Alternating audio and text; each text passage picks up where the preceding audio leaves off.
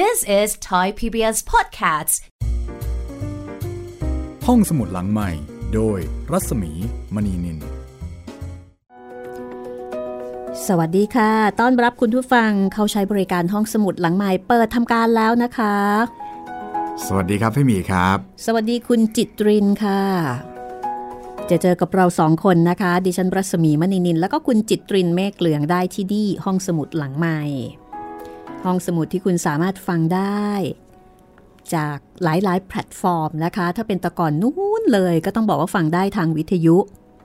แต่เวลาผ่านไปค่ะ ฟังได้ส่วนใหญ่ ก็จากมือถือ จากแท็บเล็ต จากคอมพิวเตอร์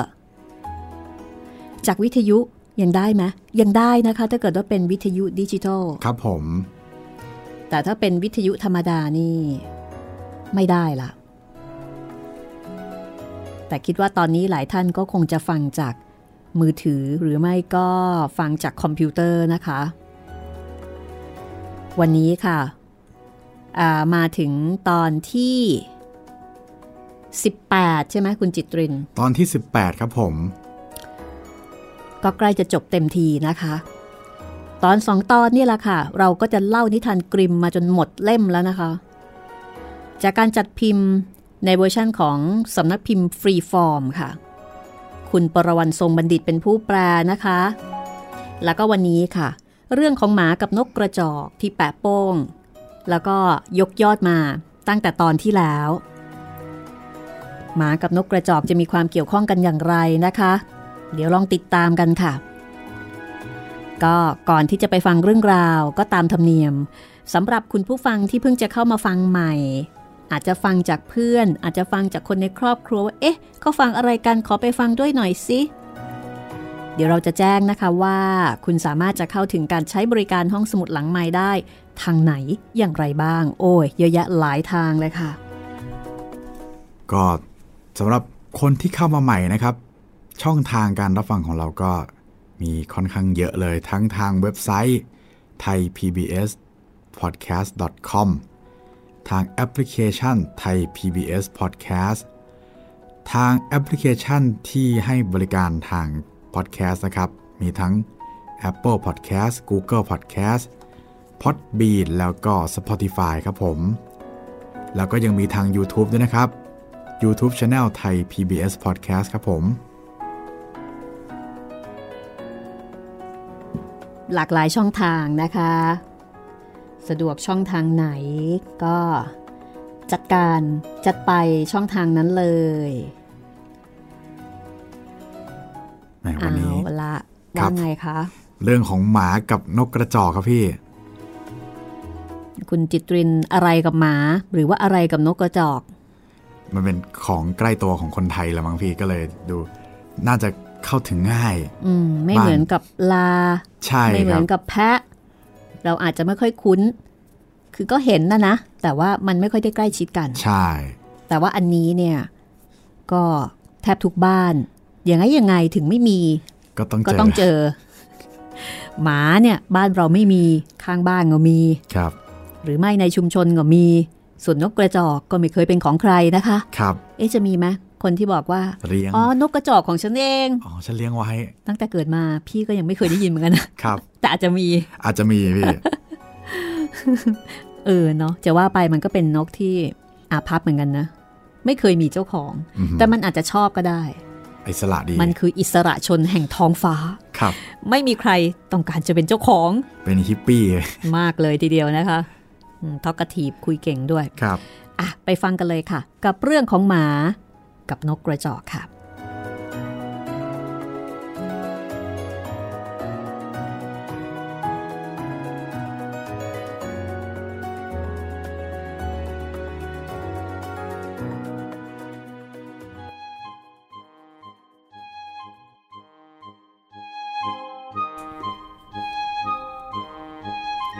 นานมาแล้ว มีหมาเลี้ยงแกะตัวหนึ่งซึ่งเจ้านายเลี้ยงดูแบบไม่ค่อยดีนัก คือให้มันกินอยู่อย่างอดอดๆยากๆ เมื่อมันทนหิวอีกต่อไปไม่ไหว มันจึงหนีจากเจ้านายมาด้วยความเศร้าใจ ขณะที่มันเดินเตรอยู่บนถนน มันก็ไปเจอกับนกกระจอกตัวหนึ่ง ซึ่งเอ่ยถามมันว่า พี่ชายท่านเศร้าโศกได้เรื่องอันใดหรอ ข้าหิวมากเลย แล้วก็ไม่มีอะไรให้ข้ากินด้วย จากนั้นเจ้านกกระจอกก็เลยบอกว่า พี่ชายท่านเศร้าโศกได้เรื่องอันใดเหรอข้าหิวมาก แล้วก็ไม่มีอะไรให้ข้ากินด้วย จากนั้นเจ้านกกระจอกก็เลยบอกว่า พี่ชาย เข้าเมืองมากับข้าดีกว่า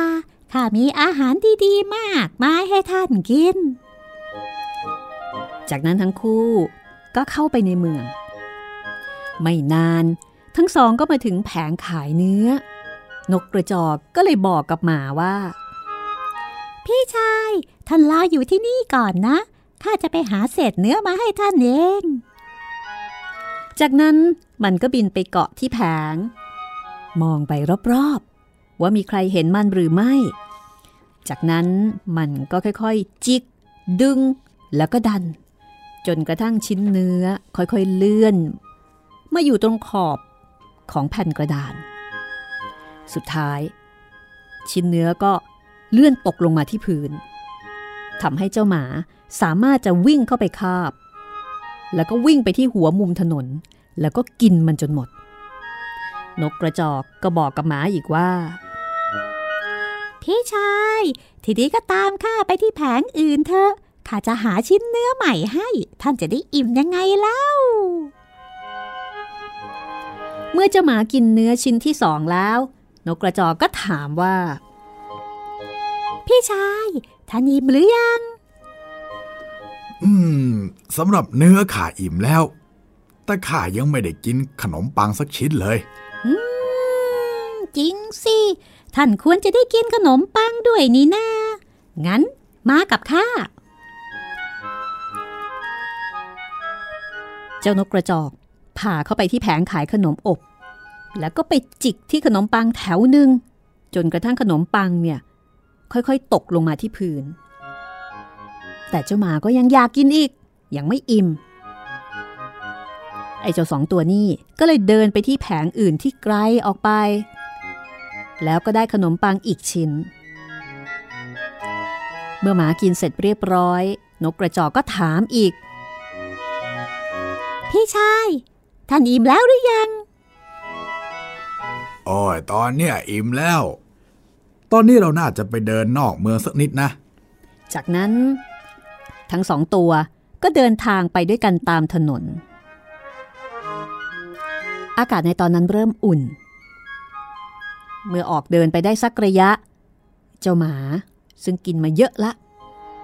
หนังท้องตึง หนังตาก็อาจจะเริ่มหย่อน เจ้าหมาบอกว่า เอ้ยข้าเหนื่อยเหลือเกิน อยากจะนอนพักสักงีบหนึ่งอืมงั้นท่านก็พักผ่อนดีกว่าข้าจะเกาะอยู่กิ่งใกล้ๆ ตอนท่านนอนก่อนละกัน เจ้าหมานอนลงบนถนน แล้วก็พลอยหลับไปอย่างรวดเร็ว และในขณะที่มันนอนอยู่นั้น ก็มีคนขับรถลากเทียมด้วยม้าสามตัวผ่านมา รถคันนี้บรรทุกถังไม้ใส่วายมาถึงสองถัง เจ้านกกระจอกมองเห็นว่า เขาไม่ได้เลี้ยวหลบข้างทาง แต่กำลังตรงไปเหมือนจะทับเจ้าหมาที่นอนอยู่ ก็เลยรีบร้องบอก นี่นี่นี่ท่านคนขับรถ ระวังจะเสียหลักนะ เอ๊ะจะไปมีอะไรมาทำอันตรายข้าได้แล้วคนขับบนอุบอิบ จากนั้นก็สะบัดแซ่ แล้วก็ขับรถลากทับไปบนตัวเจ้าหมา จนเจ้าหมาโดนล้อทับตาย เจ้านกกระจอกก็เลยร้องขึ้นว่าเฮ้ยท่านฆ่าเจ้าหมาพี่ชายของข้าข้าจะเอาคืนด้วยชีวิตของม้าแล้วก็รถของท่าน อะไรนะมากับรถของข้างั้นเหรอนี่ เจ้าเนี่ยจะมาทำอันตรายอะไรข้าได้ข้าอยากจะรู้นัก จากนั้น คนขับรถก็ควบรถต่อไป ฝ่ายเจ้านกกระจอก ก็ค่อยๆคคลานเข้าไปใต้ผ้าคลุมของรถม้า แล้วก็จิกไปที่จุก ซึ่งอุดรูของถังใบหนึ่ง จนจุดไม้คอกหลุด และนั่นก็ทำให้วายไหลออกมา โดยที่คนขับรถม้าไม่ทันรู้ตัว ไม่นานหลังจากนั้น เมื่อเขามองไปรอบๆ เขาก็เห็นว่ามันมีบางอย่างหยดลงมาจากรถมา เมื่อหันไปสำรวจถังไม้ สายไปซะแล้วเขาพบว่ามันว่างเปล่า เขาจึงร้องออกมาว่า โอ้ยตายแล้วขาล่มจมแน่ๆละคราวนี้ แค่นี้ยังล่มจมไม่พอหรอกเจ้านกกระจอกร้องขึ้น แล้วก็บินไปที่ม้าตัวหนึ่ง มันเกาะที่หัวม้า แล้วก็จิกไปที่ลูกตา เมื่อคนขับรถเห็นดังนั้น ก็หยิบขวานออกมา เพื่อที่จะฟันไปที่นกกระจอก แต่ไม่ทัน เจ้านกกระจอกบินหนีขึ้นไปเสียก่อน คนขับรถก็เลยเคลื่องขวานพลาดไปโดนหัวม้า จนม้าตาย โอ้ยตายแล้วขาล่มจมแน่แล้วคราวนี้ แค่นี้ ยังล่มจมไม่พอหรอก เจ้านกกระจอกร้องบอก จากนั้นคนขับรถก็ควบรถม้าต่อไปด้วยม้าเพียงสองตัวที่เหลือข้างฝ่ายเจ้านกก็ค่อยๆ คืบคลานเข้าไป เจ้านกก็ค่อยๆ คลานเข้าไปที่ใต้ผ้าคลุม แล้วก็จิกเอาจุกคอกของถังที่สองออกมา จนกระทั่งวาย ค่อยๆ ไหลออกจนหมด เมื่อคนขับรถรู้ตัว เขาก็ร้องขึ้นว่า โอ้ยวายข้าตายแล้วข้าต้องล่มจมแน่ ๆ เลย แต่เจ้านกกระจอกก็ร้องตอบว่า ยังยังเริ่มจมไม่พอหรอก แล้วก็บินไปเกาะที่หัวของม้าตัวที่สอง มันทำเหมือนเดิม คือจิกที่ลูกในตาของม้า คนขับรถเงื้อขวานจะฟัน แต่เจ้านกกระจอกก็ไวเหลือเกิน บินหนีไปก่อน คนขับรถก็เลยพลาด ขวานเฉาะเข้าที่หัวของม้า น่าสงสารมาก ม้าขาดใจตาย ตายแล้วมาข้าโอ้ย ตอนนี้ข้าล่มจมแน่ๆแล้ว ยังเริ่มจมไม่พอหรอกหึ่มเจ้านกกระจอกร้องบอก ก่อนจะบินไปเกาะม้าตัวที่สามแล้วมันก็ทำเหมือนเดิม จิกที่ลูกตาม้า และเมื่อคนขับรถเคลื่องขวานใส่เจ้านกกระจอกด้วยความโกรธ ก็พลาดไปถูกหัวของม้าตัวที่สามจนตาย สรุปว่าตอนนี้ม้าตายหมดแล้วทั้งสามตัว โอ้ยหมดกันม้าข้าข้าล่มจมแน่แล้ว ยังยังเริ่มจมไม่พอหรอกข้าจะกลับไปดูที่บ้าน ด้วยเหตุนี้ คนขับรถก็เลยต้องทิ้งรถมาไว้อย่างนั้น แล้วก็กลับไปที่บ้าน ด้วยความโกรธ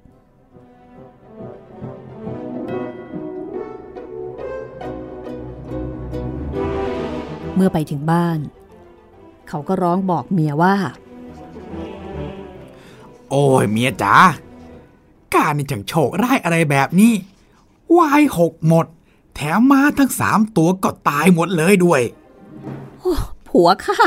มีนกน่ากลัวตัวหนึ่งมาที่บ้านของเรานะ มันพานกฝูงใหญ่มาด้วย พวกมันนะบินเข้าไปที่ใจกลางของทุ่งข้าวสาลี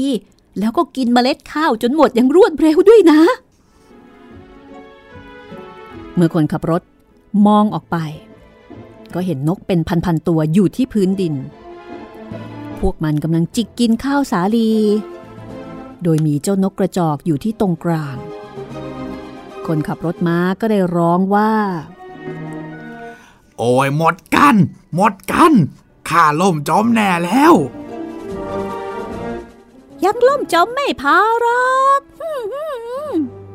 เจ้าคนขับรถ เจ้าจะต้องชดใช้ด้วยชีวิต จากนั้น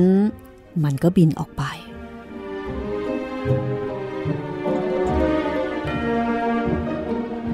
ถึงตอนนี้คนขับรถสูญเสียทุกสิ่งทุกอย่างที่เคยเป็นของเขา เขาจึงเดินเข้าไปในบ้าน แล้วก็นั่งลงด้วยความโกรธ และความสิ้นหวังข้างหลังเตาไฟ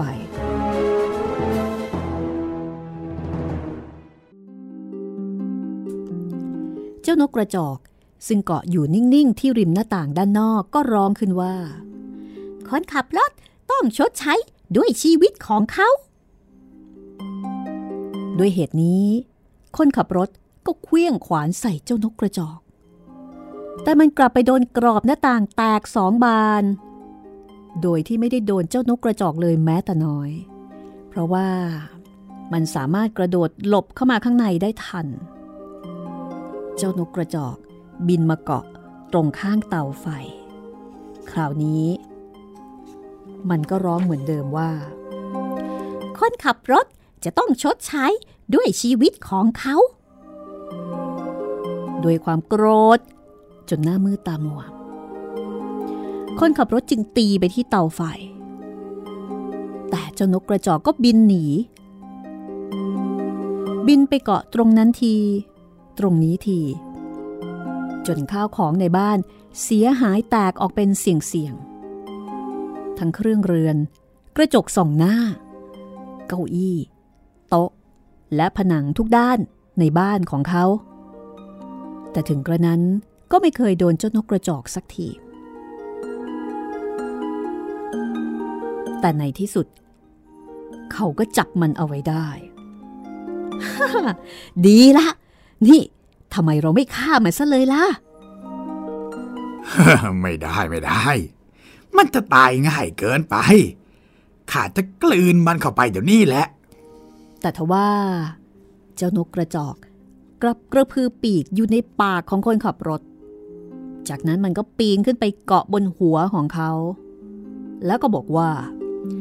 คนขับรถจะต้องชดใช้ด้วยชีวิตของเขา คนขับรถจึงส่งขวานให้กับเมีย แล้วก็บอกว่า เอาเลยเมียข้าฟันหัวเจ้านกเลย แต่เมียของเขา ก็พลาด เธอเหวี่ยงขวานไปที่หัวของสามี แต่แทนที่จะฟันถูกนกกระจอก กลับฟันเอาหัวของคนขับรถแทนจนในที่สุด เขาก็สิ้นใจตาย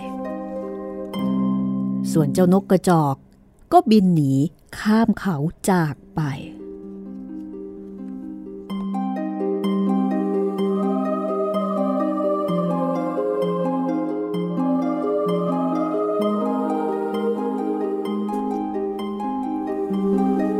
คนขับรถจะต้องชดใช้ด้วยชีวิต กลัวแล้วครับพี่ โหดมากเลย อันนี้น่าจะเอามาเตือนจิตเตือนใจบรรดาคนขับรถนะเนี่ย ให้ระวังระมัดระวัง แม้กระทั่งชีวิตเล็กครับๆอย่างเช่น เวลาเจอหมา เวลาเจออันเนี้ยค่ะตัวเงินตัวทองหรือว่าตัวเฮียใช่ไหม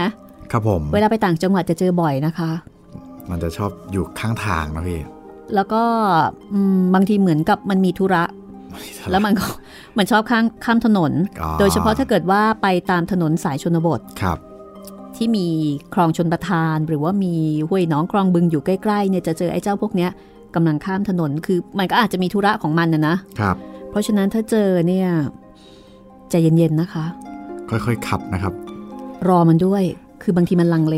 มันมันกำลังบางทีตัดมันสินเปลี่ยใจนใจใช่ บางทีมันเดินมา แล้วก็คิดว่าเออมันกำลังจะเดินไปทางนี้ใช่ไหมแล้วก็เลี่ยงมาอีกทางหนึ่งปรากฏบางทีมันตกใจ แล้วมันเลี้ยวกลับ แล้วก็ถูกทับพอดีอะไรอย่างเงี้ยครับเพ ราะฉะนั้นเวลาเจอเนี่ยมีคำแนะนำนะคะ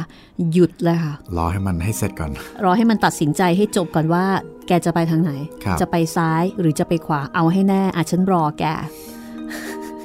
มันค่อนข้างจะยึกยักขี้ตกใจแล้วก็ขี้กลัวนะคะ ครับผม อันนี้เป็นสัตว์ที่เราน่าจะเจอเจอได้ไม่น้อยไปกว่าหมาหมาเนี่ยจะโอเคกว่า หมามันยังรู้รู้จังหวะรู้อ่าใช่ใช่หมานี่จะค่อนข้างรู้อยู่ครับ ก็หวังว่าคงไม่เจอนกกระจอกแบบนี้นะคะ ครับผม จองร้างจองผลานมากเลยอะอื้อหือทำซะป่นปี้เลย หมดเลยนะ ครับ เรื่องต่อไปค่ะ โอ้โหหห่านทองคอืมฮึำ The Golden Goose จากเรื่องของหมามาที่เรื่องของห่านกันบ้าง ครับ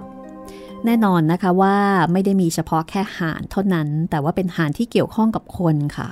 แต่ตัวห่านนี่แหละที่จะเป็นคีย์เวิร์ดอ่าฮะอันนี้ก็เป็นสัตว์เลี้ยงใช่ไหมครับ ไปติดตามห่านทองคำกันเลยกันละกัน ครับผม เรื่องนี้ก็ ไม่ยาวเท่าไหร่ครับ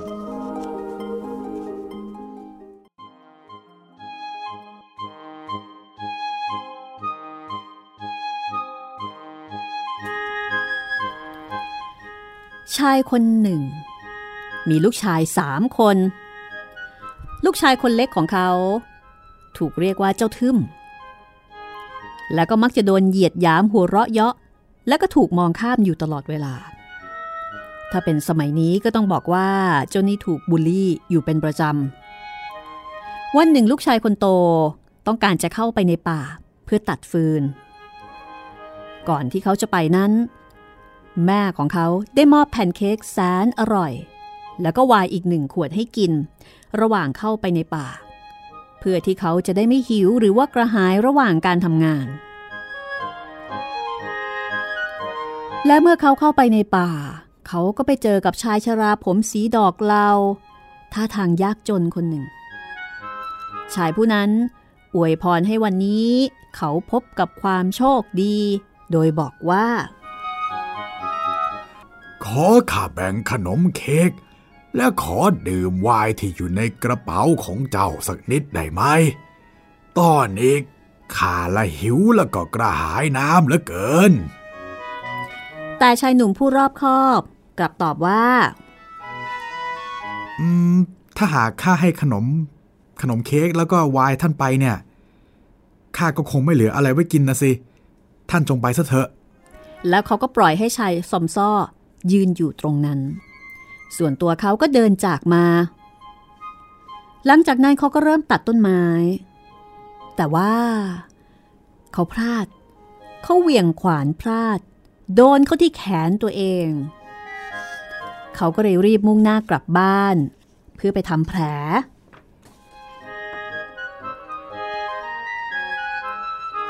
หลังจากนั้นเป็นตาของลูกชายคนที่สอง เข้ามาในป่าบ้าง แม่ของเขาได้มอบแผ่นเค้กแล้วก็วน์ให้เขานำติดตัวมาด้วย คนที่แล้วนี่ขนมเค้กคนนี้แผ่นเค้กแต่วน์เหมือนกัน แต่ก็มาเจอกับชายชราผมสีดอกเหลาท่าทางยากจนเหมือนเดิม ชายชราเดินมาหาลูกชายคนที่สอง แล้วก็ร้องขอแผ่นเค้กชิ้นเล็กๆ กับวน์อีก แต่ ลูกชายคนที่สองก็บอกไปอย่างเรียบๆว่าอ่าถ้าข้าแบ่งให้ท่าน เอ่อ ถ้าข้าแบ่งให้ท่านเนี่ย ข้าก็คงไม่เหลืออะไรไว้กินนะสิ ท่านจงไปซะเถอะ แล้วก็ทิ้งให้ชายชรา ยืนอยู่ตรงนั้นก่อนที่เขาจะเดินจากไป ไม่นานนัก ในขณะที่เขากำลังฟันต้นไม้อยู่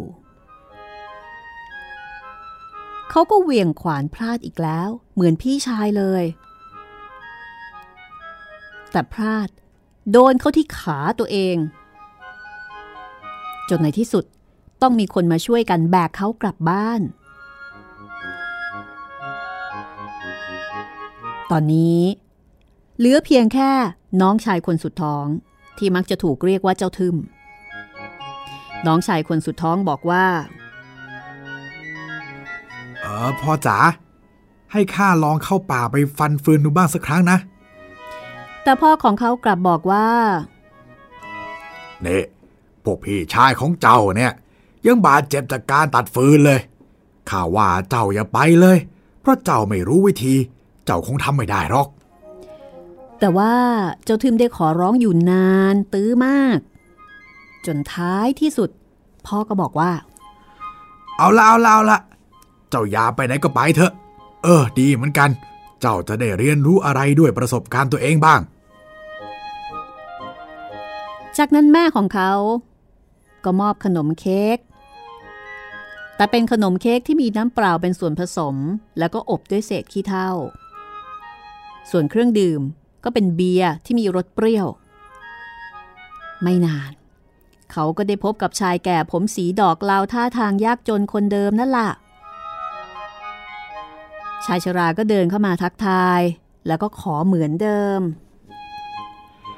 ข้าขอเศษขนมเค้กและเครื่องดื่มในขวดของท่านหน่อยได้ไหม ข้าหิวแล้วก็กระหายเหลือเกิน แต่ครั้งนี้ไม่เหมือนกับครั้งก่อนๆ เจ้าทึมตอบไปว่าเออข้ามีแค่ขนมเค้กที่ทำมาจากแป้งแล้วก็น้ำเปล่าๆ แล้วก็มีเบียร์รสเปรี้ยวๆเท่านั้นนะท่าน แต่ว่ามันก็น่าจะดีพอสำหรับท่านนะ ถ้าไม่รังเกียจก็เชิญท่านมานั่งลง แล้วกินพร้อมกับข้าสิ จากนั้นพวกเขาก็นั่งลง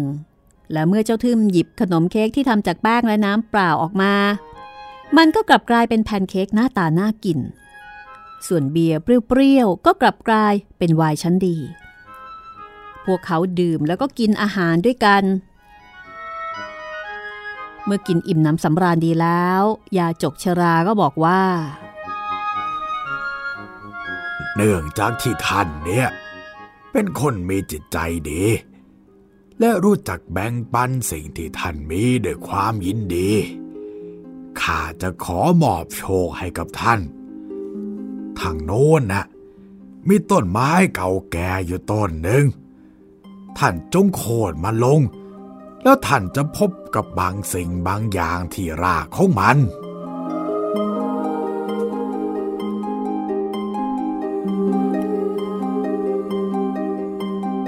ลูกชายคนสุดท้อง หรือว่าเจ้าทึมเดินทางไปตามที่ชายชราบอก เขาโค่นต้นไม้ลง ไม่มีอุบัติเหตุใด ๆ เกิดขึ้นเหมือนพี่ชายทั้งสอง มีแต่ต้นไม้ ที่ล้มลง และเมื่อต้นไม้ล้มลง เขาเห็นห่าน ห่านที่มีขนสีทองบริสุทธิ์ตัวหนึ่ง นั่งอยู่ที่รากไม้ เขาอุ้มมันขึ้นมา แล้วพามันไปยังโรงแรมเล็ก ๆ แห่งหนึ่ง ซึ่งเขาตั้งใจจะเข้าไปพักค้างคืนที่นั่น ที่นี่ เจ้าของโรงแรมมีลูกสาวสามคน เมื่อพวกเธอเห็นเจ้าห่านตัวนั้นก็สงสัย แล้วก็อยากรู้มากว่ามันคือสัตว์ชนิดใด ท้ายสุด พวกนางปรารถนาจะได้ขนสีทองของมันสักหนึ่งเส้น พี่สาวคนโตก็เริ่มคิดว่าข้าจะรอโอกาสดีๆ แล้วข้าก็จะแอบดึงขนมันออกมาสักเส้นให้กับตัวเอง ทันใดนั้น เมื่อเจ้าทึมเดินออกไป เธอก็แอบดึงขนเจ้าห่าน โดยดึงขนตรงปีก แต่ทว่า นิ้วและมือของเธอกลับค้างอยู่อย่างนั้น แล้วก็ดึงไม่ออก ไม่นานนักหลังจากนั้น น้องสาวคนที่สองก็มีความคิดเช่นเดียวกับพี่สาวของเธอ ที่อยากจะแอบดึงขนของเจ้าห่านมาเป็นขนของตัวเอง แต่พอเธอเอื้อมมือไปโดนตัวพี่สาวเธอ มือเธอก็ติดแงก ท้ายสุด น้องสาวคนที่สามก็เริ่มสนใจจะทำตามบ้าง แต่ว่าถูกพี่ๆร้องห้ามเอาไว้ แต่น้องสาวคนสุดท้องไม่เห็นด้วย ว่าทำไมเธอจะทำไม่ได้ เธอคิดในใจว่า ถ้าพวกเธอทำได้ทำไมฉันจะทำไม่ได้ล่ะ แล้วก็ทำตามพวกพี่ๆของเธอแต่เมื่อเธอ เอื้อมมือไปแตะตัวพี่สาว เธอก็หยุดนิ่ง แล้วก็แปะติดอยู่กับพวกเธอทำให้สามคนพี่น้อง นิ่งแข็งอยู่อย่างนั้นทั้งคืน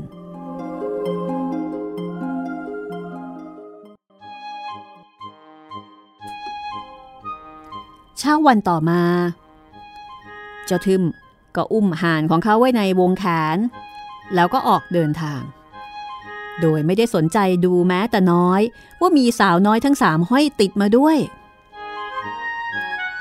เด็กสาวทั้งสามต้องวิ่งตามเขาเลี้ยวซ้ายที เลี้ยวขวาที ขึ้นอยู่กับว่า เขาจะเดินไปทางไหน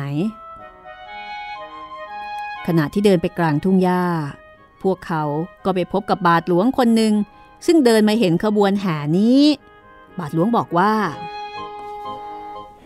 นี่ พวกเจ้านี่น่าละอายจริง ๆนะสาวน้อยทำไมมาวิ่งตามชายหนุ่มกันกลางทุ่งหญ้าแบบนี้ฮะ จากนั้นก็ตรงเข้าไปเพื่อจะลากน้องสาวคนเล็กออกมาจากแถว แต่ทว่า เมื่อมือของเขาไปโดนตัวเธอ เขาก็ติดแมะจนดึงไม่ออกอีกคนหนึ่ง กลายเป็นว่า ก็ต้องวิ่งตามพวกเธอไปอย่างช่วยไม่ได้ ไม่นานนัก ก็มีผู้ดูแลโบสถ์เดินผ่านมา เห็นบาทหลวงกำลังเดินตามก้นหญิงสาวสามคน ผู้ดูแลโบสถ์ก็บอกว่า โอ้ท่านบาทหลวง ท่านจะรีบไปไหนกัน ลืมไปแล้วหรือไงว่าวันเนี้ยเรามีพิธีล้างบาปกัน จากนั้นก็เข้าไปดึงเสื้อคลุมของบาทหลวง แต่ทันทีที่เขาโดนตัวบาทหลวงนั้น เขาก็ติดแมะไปด้วยอีกคนหนึ่งทำให้ต้องเดินตามพวกนั้นไป เท่ากับว่าตอนนี้ มีคนอยู่ในขบวนถึงห้าคนแล้ว หลังจากนั้นก็มีชาวนาสองคนเดินแบกจอบผ่านมาในทุ่ง บาทหลวงพยายามร้องเรียกพวกเขาให้มาช่วย คือให้มาช่วยตัวเองให้มาช่วยผู้ดูแลโบสถ์แต่ทันทีที่พวกเขาโดนตัวผู้ดูแลโบสถ์ซึ่งอยู่ท้ายสุด ทั้งสองก็ติดแมะ แล้วก็ต้องเดินตามมาอย่างขัดขืนไม่ได้ เท่ากับว่าตอนนี้ มีคนถึงเจ็ดคนแล้วที่เดินตามเจ้าทึมแล้วก็ห่านของเขา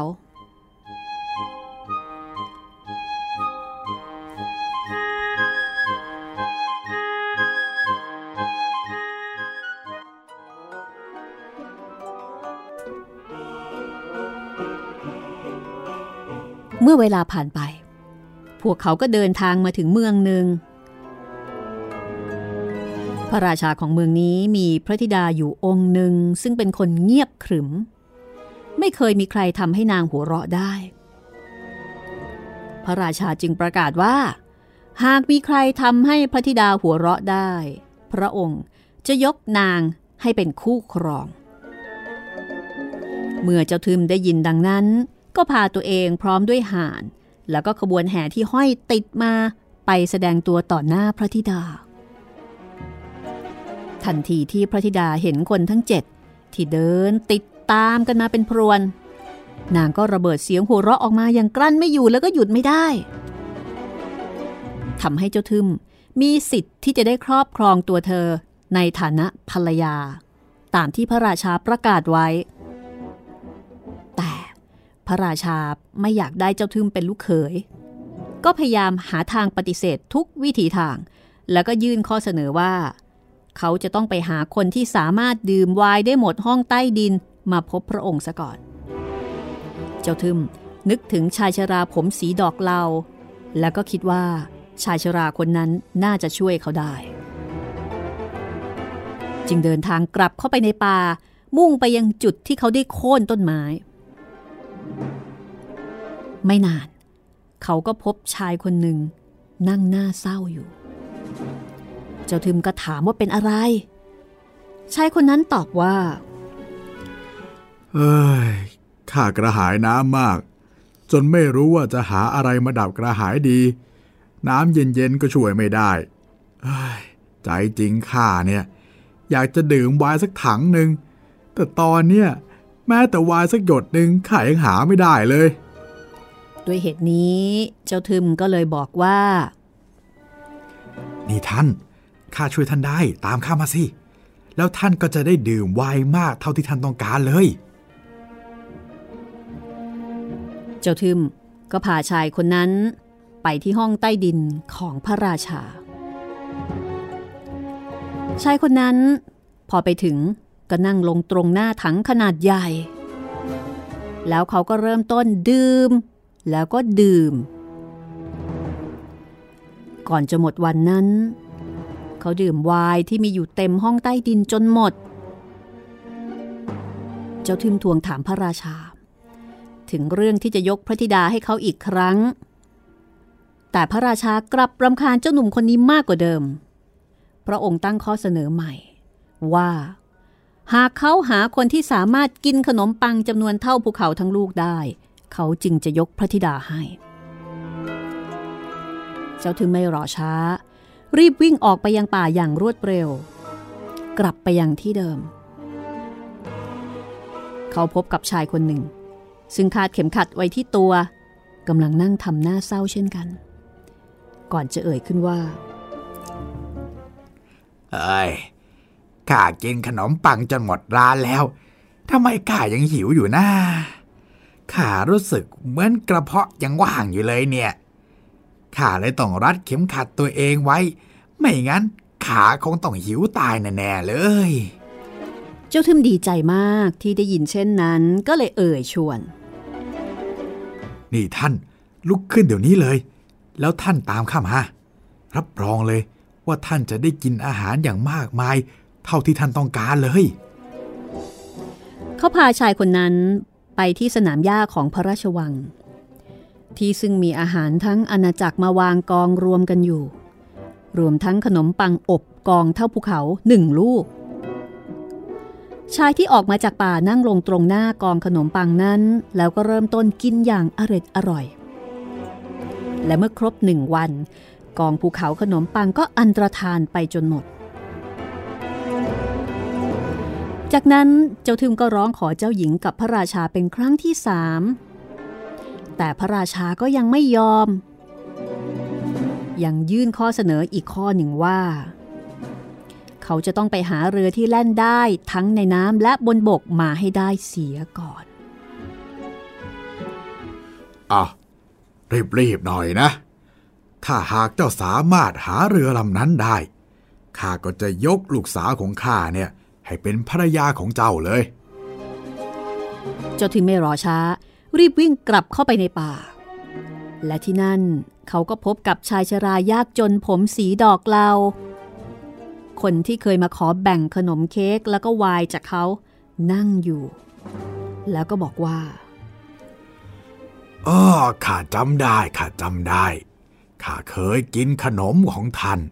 แล้วข้าก็เคยดื่มไวน์ของท่านด้วย ข้าจึงจะขอมอบเรือลำหนึ่งให้กับท่านเป็นการตอบแทน เพราะว่าท่านเนี่ยมีเมตตากับข้าก่อน จากนั้น เขาก็มอบเรือที่สามารถจะแล่นได้ทั้งในน้ำและบนบก ให้กับเจ้าทึมเป็นการตอบแทน เมื่อพระราชาเห็นดังนั้นก็หมดปัญญาที่จะยื้อพระธิดาไว้ได้ งานอภิเษกสมรสจึงถูกจัดขึ้นทันที และเมื่อพระราชาสวรรคต เจ้าทึมก็ได้ขึ้นปกครองอาณาจักรแทน และใช้ชีวิตร่วมกับพระชายาของตนอย่างมีความสุขตลอดกาล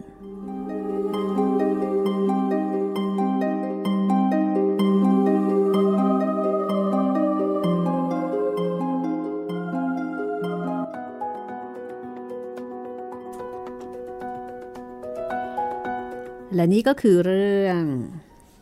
ห่านทองคำครับพี่ ไม่ใช่เรื่องเจ้าทึมใช่ไหมน่าจะมีห่านออกมาไม่ถึงเจ้าทึมเลยครับ นั่นน่ะสิ แต่ห่านตัวห่านนี่ก็เป็นจุดสำคัญเนาะที่ทำให้เกิดเหตุการณ์ต่างเป็นจุดเริ่มต้นๆครับ แล้วก็ความใจดีมีเมตตาของเจ้าทึมด้วย ที่ก็เป็นจุดเริ่มต้นที่ทำให้ได้รับความช่วยเหลือ ครับผม เหมือนกับว่านิทานจำนวนหนึ่งซึ่งไม่น้อยนะคะ ก็จะสอนในเรื่องของความมีเมตตา เอื้อเฟื้อเผื่อแผ่ มีน้ำใจนะคะครับแล้วก็ไม่ยังไงล่ะไม่เห็นแก่ตัวจนเกินไปครับ สอนในเรื่องของการให้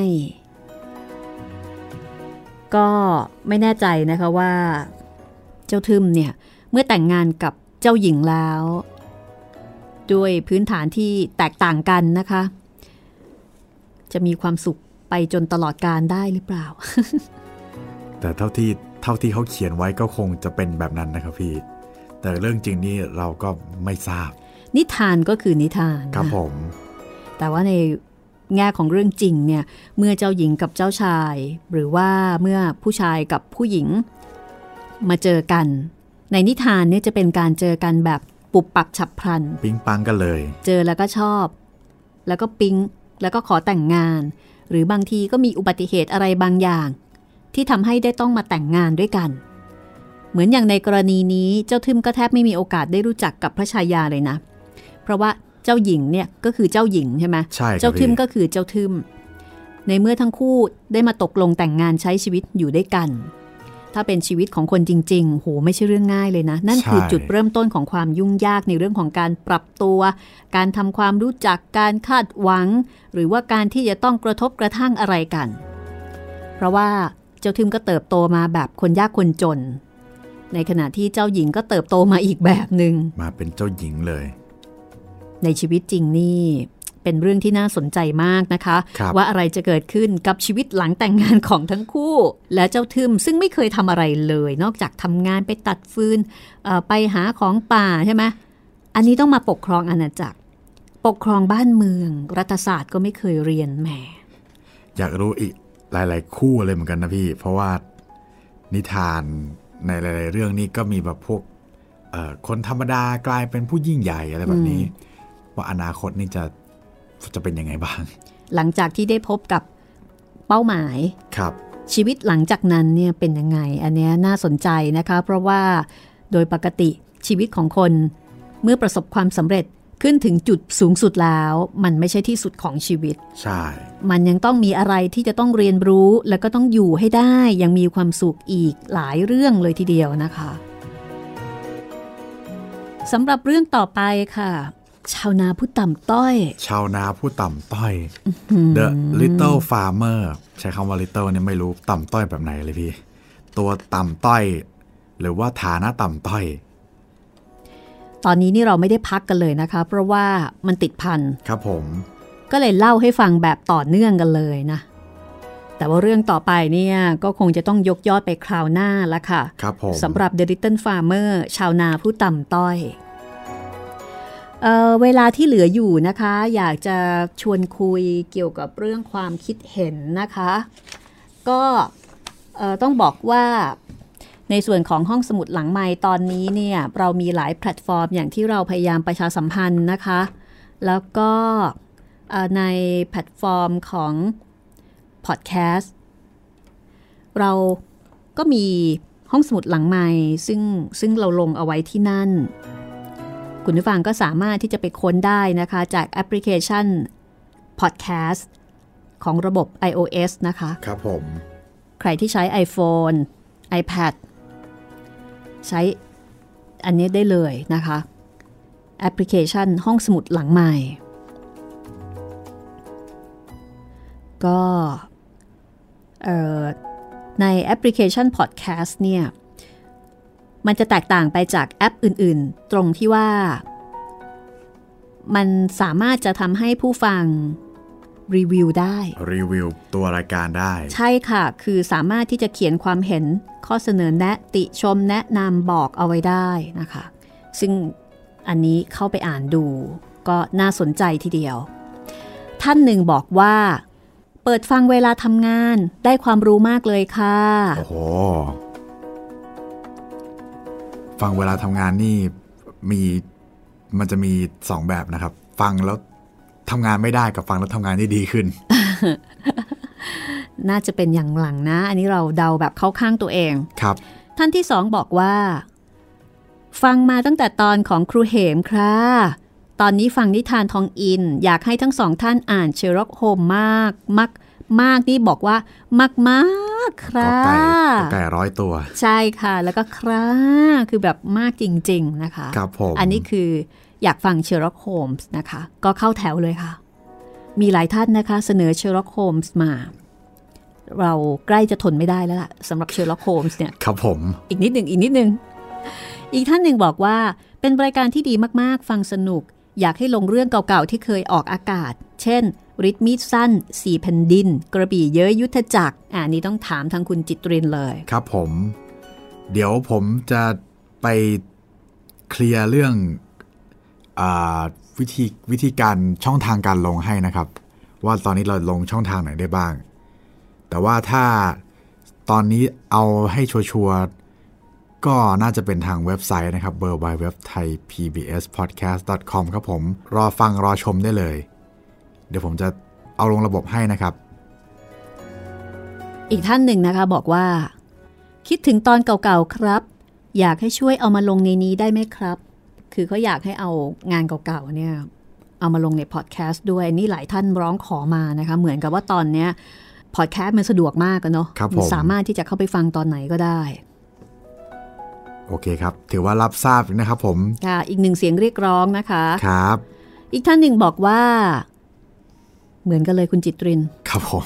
อยากให้อัปโหลด episode แรก ๆ ตั้งแต่ห้องสมุดหลังไม้มาอยู่กับไทย PBS Radio โอ้โหอันนี้แบบ นานมากแล้วนะคะ เมื่อก่อนไม่เคยคิดที่จะโหลดเก็บไว้ เพราะคิดว่าถ้าอยากฟังก็เข้าเว็บเปิดฟังได้ แต่ทุกวันนี้เสียดายมากๆ ที่ตอนนั้นไม่คิดที่จะโหลดเก็บไว้ อยากย้อนกลับไปฟังก็หาฟังไม่ได้แล้ว เพราะทางสถานีปิดให้ดาวน์โหลดไปแล้ว แต่ก็ดีใจที่มาอัปโหลดให้ฟังทางพอดแคสต์ถึงจะไม่ได้ย้อนหลังไปไกล แต่ก็สะดวกขึ้นมากในการรับฟังขอบคุณครับ อันนี้ก็เรียกว่าเป็นแฟนรายการตั้งแต่ครั้งกระโน้นเลยนะคะ กรุงศรีอยุธยาครับผมยังไม่แตก อีกท่านหนึ่งบอกว่าชอบรายการมากครับ ติดตามมาหลายปี ตั้งแต่ต้องดาวน์โหลดไฟล์เสียงมาฟังเป็นตอนๆในคอมพิวเตอร์เองอืมจนปัจจุบันย้ายมาบนพอดแคสต์แล้วเย่เย่เย่ครับผมยินดียินดีเช่นกันครับผม ก็ ขอบคุณนะคะ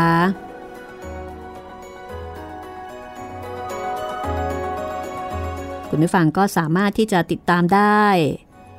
ทางพอดแคสต์ทาง Google Podcast Spotify นะคะ Podbean ครับผม อันนี้คือชื่อของแอปพลิเคชันที่เข้าไปหาฟังได้ คือแบบง่ายๆ สะดวกสะดวกกันเลยนะคะ ครับ แล้วก็สำหรับคุณผู้ฟังที่อยากจะพูดคุยแนะนำติชมนะคะ ก็มี 3 ช่องทางค่ะ ครับผมก็สำหรับใครที่อยากแนะนำติชมหรือว่า ขอหนังสือเรื่องไหนเล่มไหน ติดต่อมาได้ทางแฟนเพจ Facebook ไทย PBS Podcast หรือว่าถ้าใครฟังทาง YouTube นะครับก็ติดต่อลงมาตรงคอมเมนต์ใต้คลิปได้เลยครับผม หรือว่าจะมาที่เพจรัศมีมณีนินก็ได้นะคะ inbox มาได้เลย ขอบคุณทุกๆความเห็น แล้วก็เสนอแนะมาได้นะคะว่าอยากจะฟังเรื่องไหนอย่างไรนะคะ จากนั้นก็รอลุ้นกันเอาละค่ะสำหรับวันนี้ วันนี้นี่ถือว่าเป็นตอนเป็นตอนรองสุดท้ายนะคะ รองสุดท้ายครับพี่ค่ะ เพราะว่าตอนต่อไปเนี่ย จะเป็นตอนสุดท้ายของเทพนิยายกริม เหลืออีกตอนเดียวแล้ว ค่ะ อีกตอนหนึ่งกับเรื่องชาวนาผู้ต่ำต้อย ครับผม ปิดท้ายเลย แล้วก็เราอาจจะมีพูดคุยนิดหน่อย เกี่ยวกับเรื่องที่มาที่ไปของเทพนิยายกริมนะคะ ที่มาจากสองพี่น้องตระกูลกริม ครับผม ซึ่งก็ถือได้ว่าเป็นผู้ที่อยู่เบื้องหลังนิทานที่มีชื่อเสียงโด่งดังชุดนี้ ซึ่งถ้าจะไล่เรียงนิทานซึ่งเป็นที่รู้จักดี คุณจิตริน นึกถึงเรื่องอะไรบ้างล่ะที่ผ่านมาที่ผ่านมา ที่ผ่านมานี่เราก็แปลกใจนะว่าครับเฮ้ยอันนี้ก็นิทานกริมม์เหรอครับผมสโนไวท์สโนไวท์เจ้าหญิงนิทรานิทราเจ้าชายกบ หนูน้อยหมวกแดง อ่า หนูน้อยหมวกแดง ซินเดอเรลล่า ซินเดอเรลล่า อ่า ประมาณนี้ครับพี่ เยอะนะ ครับ ซึ่งก็ล้วนแล้วแต่เป็นเรื่องที่เราคุ้นเคยกันดีทั้งนั้นเลย ใช่แล้ว ราพันเซล อ่า ราพันเซล ใช่ อ่า หลายเรื่องนะคะครับ นี่คือนิทานกริมม์ค่ะ เพียงแต่ว่าบางช่วงบางตอนเนี่ยมันอาจจะแตกต่างไปจากเวอร์ชั่นที่เราเคยได้ยินได้ฟังมา แต่ว่าสำหรับเวอร์ชันนี้นะคะ ทางฟรีฟอร์มสำนักพิมพ์บอกว่าเป็น original version นะ เป็นต้นฉบับแบบนั่งเดิมซึ่งอาจจะทำให้คุณผู้ฟังนี่ผิดหวังบ้างอะว่าเฮ้ยทำไมมันไม่เห็นโรแมนติก เหมือนกับตอนที่เราเคยฟังเลย ก็ เคยได้ยินเหมือนกันครับว่านิยายกริม เทพนิยายกริมนะครับ ต้นฉบับจะค่อนข้างโหด ก็คือมันไม่ได้มุ้งมิงฟุ้งฟิงไปซะทุกเรื่อง ใช่ บางเรื่องเนี่ยโอ้โหก็เล่นงานคนทำผิดแบบเอาเป็นเอาตายเลยเหมือนกับไอ้เรื่องนกกระจอกเมื่อสักครู่นี้ทำซะตายเลยค่ะ เพราะว่านกนกกระจอกรู้สึกว่าฉันเตือนเธอแล้ว ไม่แฟร์ว่าอย่าทับหมาครับเพื่อนของฉันแล้วเธอก็ไม่ใส่ใจ ไม่ใส่ใจชีวิตเล็กๆ เพราะฉะนั้นชีวิตต้องชด ชีวิตต้องชดใช้ด้วยชีวิต จบเลย จบเลยอ่าอันนี้เอาไว้สอนพวกบรรดาตีนผีทั้งหลายด้วยนะคะ ครับผม วันนี้หมดเวลาของห้องสมุดหลังไม้แล้วนะคะ เราสองคนลาไปก่อน ติดตามได้กับตอนต่อไปตอนสุดท้ายของเทพนิยายกริมนะคะ สวัสดีค่ะ สวัสดีครับ